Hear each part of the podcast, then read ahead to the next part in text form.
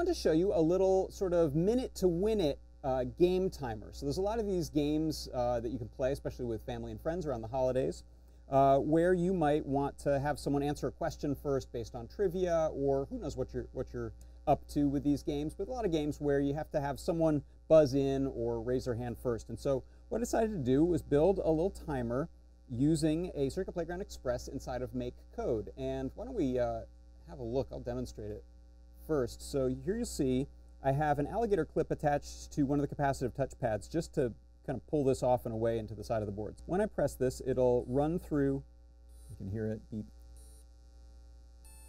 Okay, and now it's ready for one of these two buttons to be pressed. So two people on either side or with a finger ready on the button, whoever hits it first, it's going to light up to their color. So the person on this side with the button A gets red, and nothing else can be pressed at this point. So once one's buzzed in, the game locks it out. And now I'll press the alligator clip again, go a second try. And now this player uh, with the B button, if they press it first, it goes to blue. Uh, so the way this is done inside of make code, uh, it's fairly straightforward. So I have a couple of variables called ready and started. And at the beginning, we are ready, but we haven't started yet. When you touch the A4 capacitive touch pad, it checks to see has the game been started, and if not, then it can proceed forward. And this pre prevents double taps of the start button.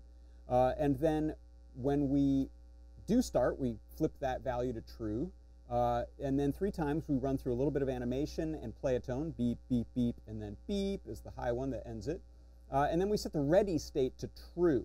And this variable, when it's set to true, uh, allows one of these two buttons to be pressed. So there's this if loop that says if ready is set to true, then we can go ahead and pay attention to what happens when the buttons are hit.